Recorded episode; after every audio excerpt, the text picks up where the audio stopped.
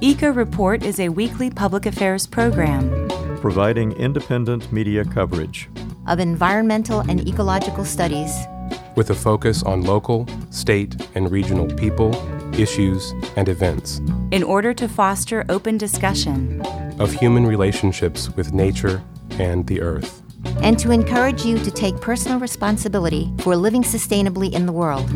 Eco Report is produced by an independent team of volunteers working at the studios of Community Radio WFHB in Bloomington, Indiana, and financially supported by listeners like you.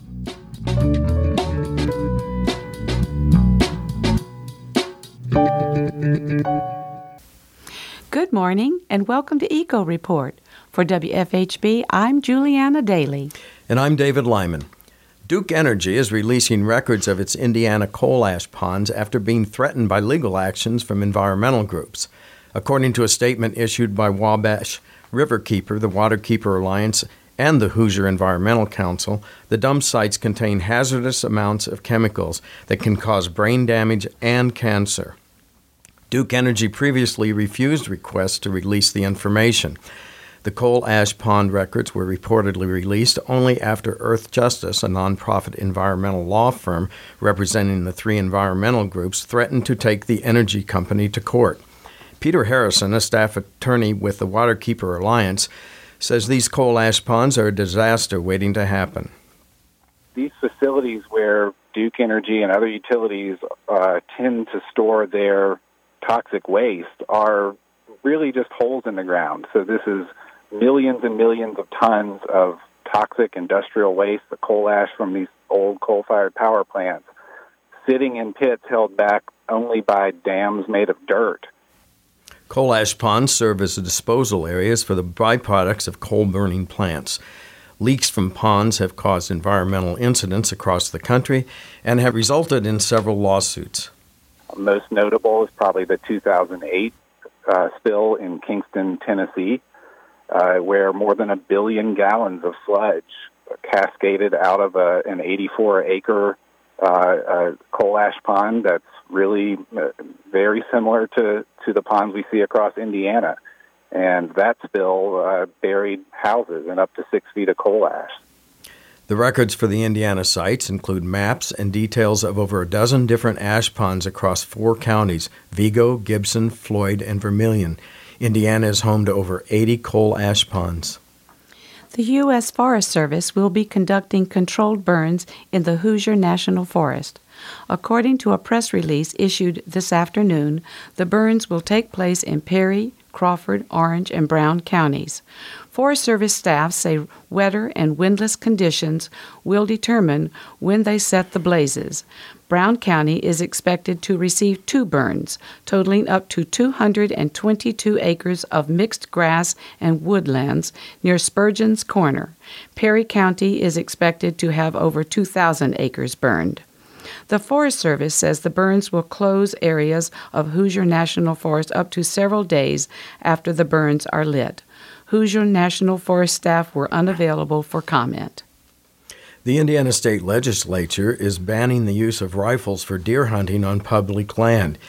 Indiana House Enrolled Act 1415 addresses several issues with regards to state and federal resources management, but the most notable among those is the prohibition of deer hunting. The Act states that while certain stipulations were shared between hunting on public and private land, hunting on public, that means state owned or federally administered property, is now illegal. Regulations about the length of rifles used and what cartridges are allowed on private hunting acreage still apply, including that rifle barrels be at least 16 inches in length and that ammunition be over 1 inch long and no longer than 3 inches. House Enrolled Act 1415 prohibits hunting on state and federal land. It was authored by Republican House member Sean Eberhart of Indiana District 57, which includes Shelby and Bartholomew counties. Two Utah Republican senators, Orrin Hatch and Mike Lee, are out to gut Federal Endangered Species Act protections for so called intrastate species, or plants and animals found only in one U.S. state. The species threatened by the newly proposed bill constitute a majority of the 1,655 species the Act protects. Nine out of ten Americans support the Endangered Species Act and want it either strengthened or left intact by Congress, according to a 2015 poll. The Senator's bill, deceptively called the Native Species Protection Act, attempts to reverse a 10th Circuit Court of Appeals decision earlier this year that affirmed the federal government's authority to protect the Utah prairie dog. In that case, the judge writing for the three judge panel said that getting rid of protections for intrastate species would uh, undercut the conservation purposes of the Endangered Species Act. U.S. Representative Rob Bishop, also of Utah, wants to repeal the Endangered Species Act completely. Also, this week, the Labor Network for Sustainability has drafted an open letter to U.S. labor leaders and is asking union members and their families to sign on to it. This letter urges labor leaders to take bold action to address the climate crisis with solutions that protect our planet and our people. It tells labor leaders, quote, don't drop the ball. Take a strong stand on climate change, unquote. Specifically, the letter asks labor leaders to take a strong stand for one, a rapid transition from fossil fuels to renewable energy, two, massive rebuilding of energy and transportation infrastructure in support of that transformation, and three, a just transition for workers and communities directly affected by climate change and the transition to renewable energy, including income support retraining, retirement security, and the creation of quality living wage, union protected jobs in infrastructure, energy efficiency, and clean energy. General Motors says the energy needs of seven manufacturing facilities in Ohio and Indiana will soon be completely met by renewable energy the automaker is purchasing 200 megawatts of energy produced by wind farms in Ohio and Illinois. The turbines will come online in late 2018. GM announced last year that it plans to have 100% of its global energy needs met by renewable means by 2050. It says it will reach 20% when the Midwestern Wind Energy Initiative goes into effect. Public opposition to fracking has led the Scottish government to ban it.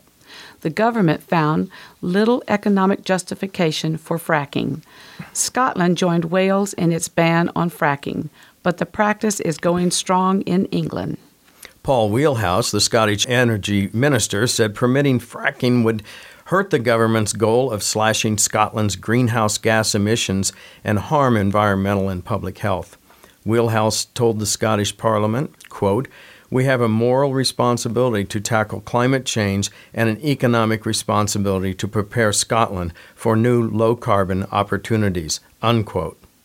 The government asked the public to weigh in on fracking in Scotland, and over 65,000 responses came in. Some 65% of the responses came from communities in former coal mining areas in central Scotland. Of them, 99% of respondents were against fracking.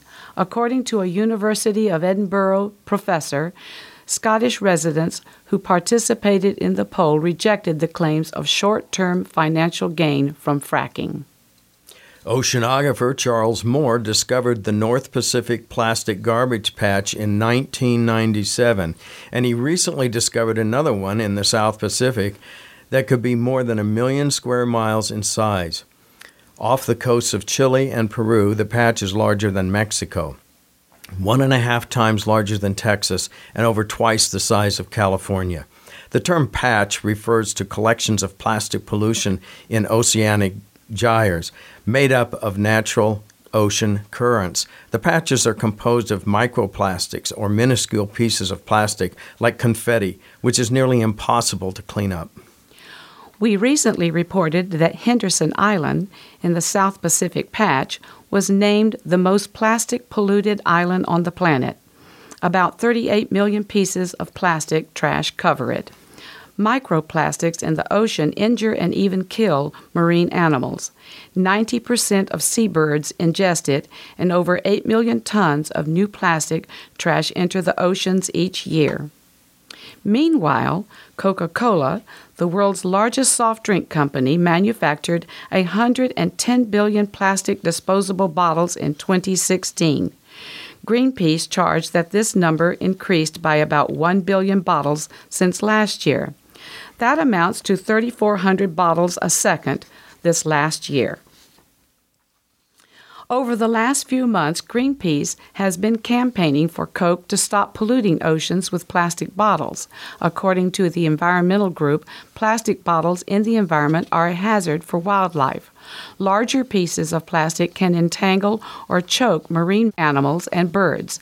As we reported before, over time, the larger pieces break up into microplastics, which have been found in seafood, salt, and drinking water. It's been estimated that by 2050, there might be more plastic than fish in the oceans. Greenpeace says that instead of investing in more refillable and reusable bottles, Coke has increased its production of single use plastic bottles over the last decade. A recent study from Harvard University concluded that the increased atmospheric carbon dioxide from global warming will severely lower the amount of protein in staple crops like rice and wheat. The result will be a risk of stunted growth, increased susceptibility to disease, and early death in 150 million people by 2050.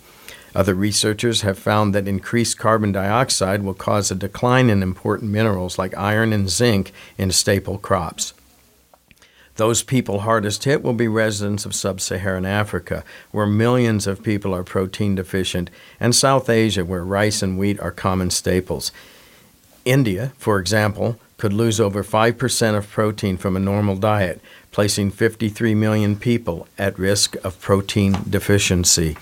About 76% of people globally rely on plants for their daily protein. Reducing carbon emissions from burning fossil fuels, the researchers said, is one solution to the problem.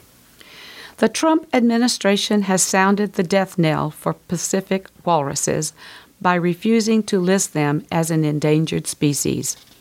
The animals are facing extinction because of a loss of sea ice from climate breakdown. Walruses depend on sea ice for breeding, feeding, resting, and nursing their young, and as protection from predators. Pacific walruses live in the Bering and Chukchi seas adjacent to Alaska. They are one of the world's largest marine mammals with flippers. The males can weigh as much as two tons. They eat clams, mussels, and occasionally a seal. The Arctic is heating up two times faster than the global average rate. The result is a steady loss of summer sea ice, which is putting increasing pressure on walruses. They're forced to move to land where their food options are limited and they're more vulnerable to predators. Furthermore, young walruses can be trampled to death when large number, numbers of them assemble on land. Tropical forests now emit more carbon than they capture, according to a study published in the journal Science in, announcement, Science in announcement in late September. The Woods Hole Research Center said the tropics now represented, quote, a net source of carbon to the atmosphere, end quote. The net carbon loss was greater than the annual emissions of all trucks and cars in the U.S. Widespread deforestation, degradation, and disturbance had caused forests to become a source of carbon rather than a net carbon sink. Forests play a key role in the fight against carbon emissions. Trees absorb carbon when alive and release it when they die. Alessandro Baccini, Woods Hole scientist and lead author of the report, said in a statement, quote, These findings provide the world with a wake-up call on forest. If we're to keep global temperatures from rising to dangerous levels, we need to drastically reduce emissions and greatly increase forests' ability to absorb and store common, carbon. End quote. Forests are the only carbon capture and storage technology we have in our grasp that are safe, proven, inexpensive, immediately available at scale, and capable of providing beneficial ripple effects. These include regulating rainfall patterns to providing indigenous communities with livelihood. Along, alongside fieldwork, the team, which included scientists from the Woods Hole and Boston University, used 12 years of satellite imagery, field measurements, and laser remote sensing technology as part of its method. For WFHB, I'm David Lyman. And I'm Julianna Dailey. We love to hear from our listeners. Contact us about stories we've aired or if you have ideas for future stories. Please send emails to earth at wfhb.org.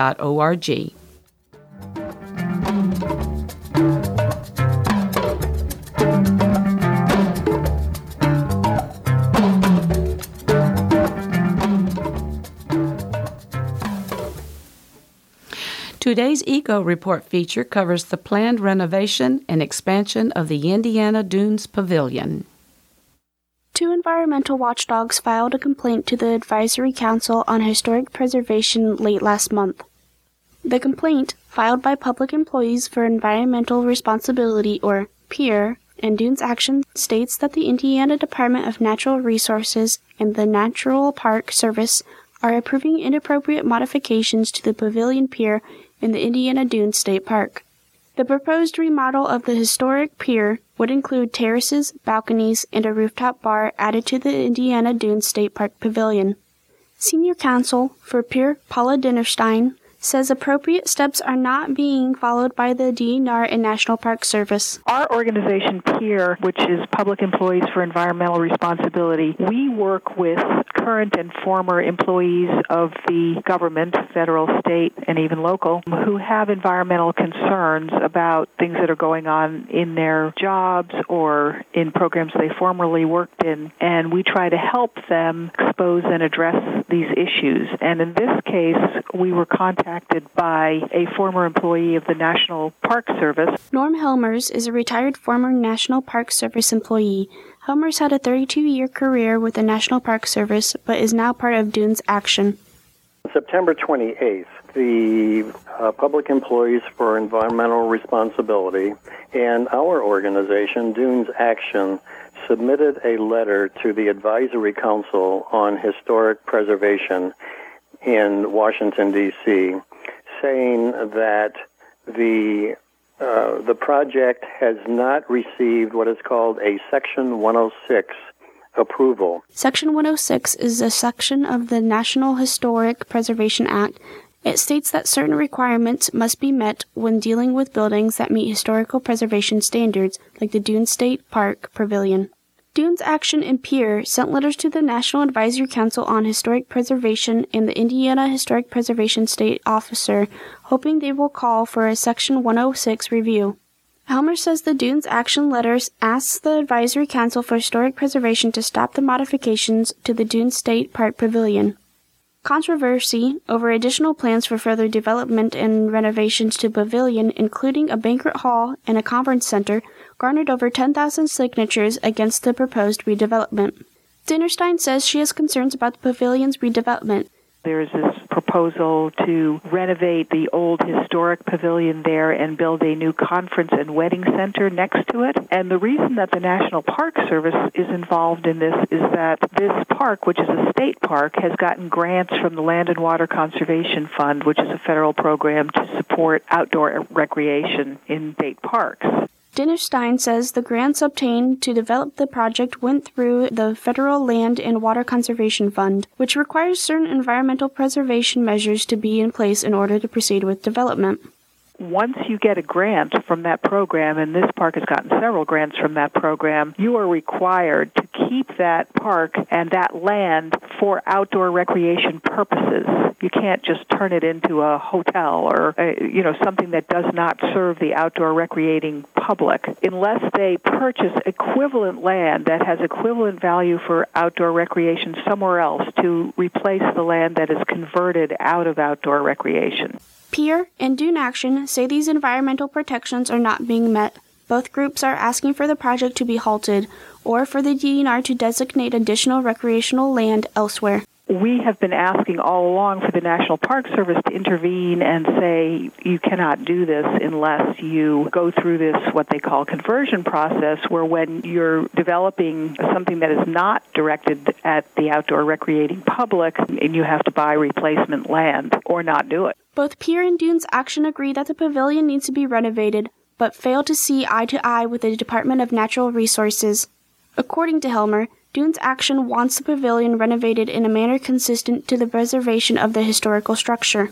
Uh, as a matter of fact, Dan Bortner of the Indiana DNR has said that the DNR wants to bring it back to its original condition, and we are fully in favor of that, both uh, of the exterior and the interior. It's a beautiful building, and it can once again serve the public. Sadly, the Indiana DNR has neglected this building, and uh, it needs to get itself uh, in gear to do this project properly. Helmer says Dune Action did not have problems with the proposed uses of the pavilion, but says physical additions could alter the building's footprint.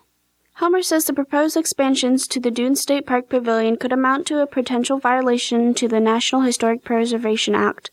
Dinerstein says the renovations and expansion could change the character of the pavilion the renovation of the old pavilion is adding what they call a fine dining restaurant and a rooftop bar. And there's, you know, also this proposal for this adjoining whole new conference center. And these are really not intended to serve the outdoor recreating public that's come to, you know, hike and go to the beach and so forth. They're intended to make money for the private developer that is doing this under a lease with the state park. Both Dunes Action and PEER say the 90 year old pavilion is technically eligible for the National Register for Historic Places unless the proposed changes to the footprint of the structure is approved.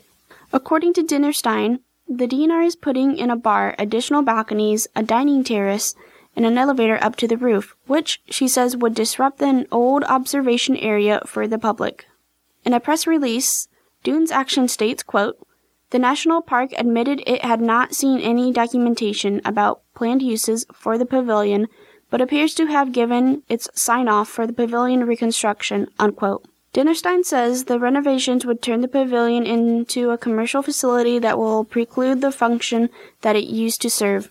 At one public meeting uh, a couple of years ago, John Davis, deputy director of the Indiana DNR, literally said when he was asked why there was no public input prior to there being a lease between the DNR and the developer. What John said was if we had opened this up to the public, we never would have gotten to where we want to be. Dinerstein says PEER received a letter from the Advisory Council on Historical Preservation that the council is going along with the DNR and the historic preservation law does not apply to the pavilion.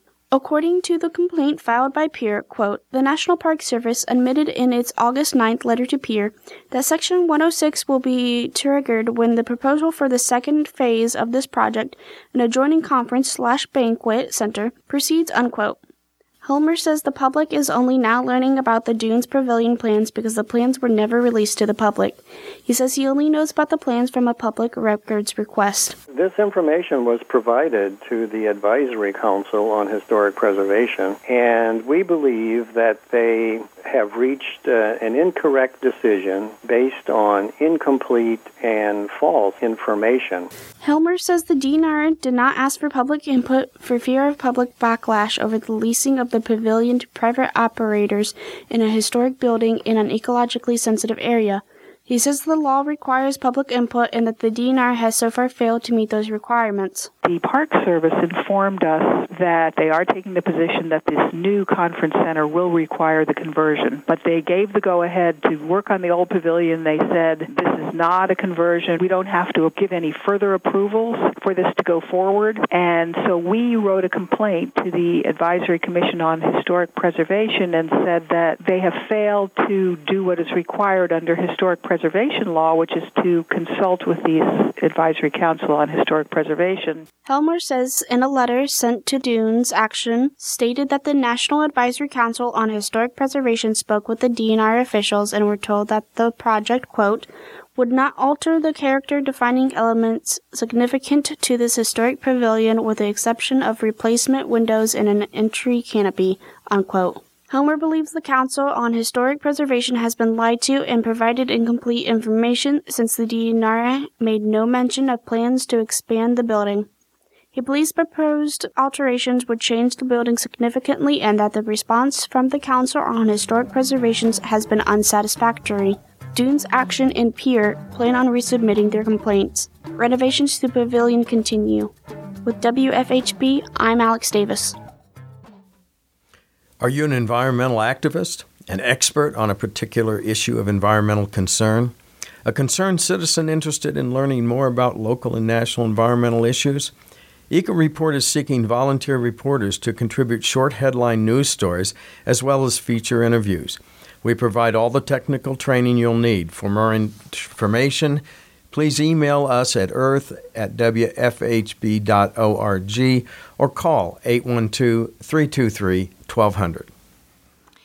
And it's time now for In Nature, a segment focusing on the flora and fauna of South Central Indiana. This is In Nature.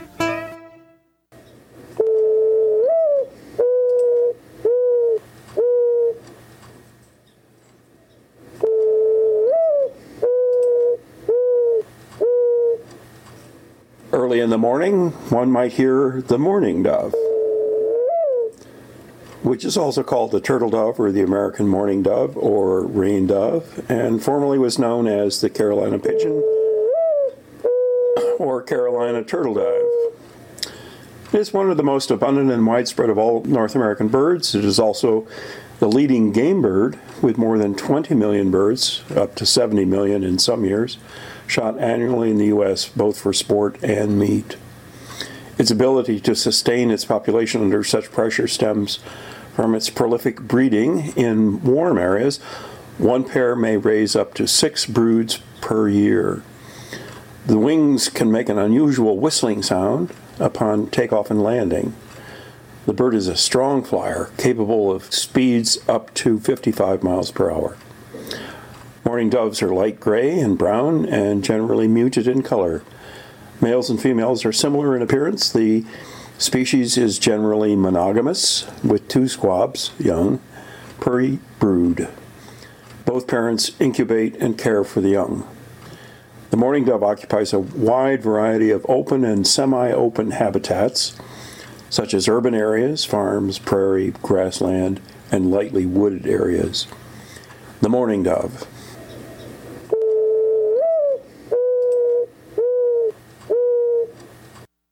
You've been listening to In This week's news stories were written by Linda Greene, Norm Holy, Sarah Vaughan, Alex Davis, and Jonah Chester. Rebecca Mueller edited the script. Our engineer is Kirsten Payton. Producer is Rebecca Mueller. Executive producer is Wes Martin. For WFHB, I'm David Lyman. And I'm Julianna Dailey. Join us on Thursdays at 11:30 a.m. before Democracy Now! and on Fridays at 5 p.m. before Kiteline for our weekly radio rundown of ecological news. Until then, Eco Report encourages you to take direct action to defend the earth. You've been listening to the Eco Report, a volunteer powered production of Community Radio WFHB in Bloomington, Indiana. Available for download and podcast at news.wfhb.org. Eco Report is your independent, ecologically inspired news source for South Central Indiana, bringing you news that the Earth wants you to hear. Send your comments, suggestions, and story ideas directly to the Eco Report staff. The email address is earth at wfhb.org. That's earth at wfhb.org.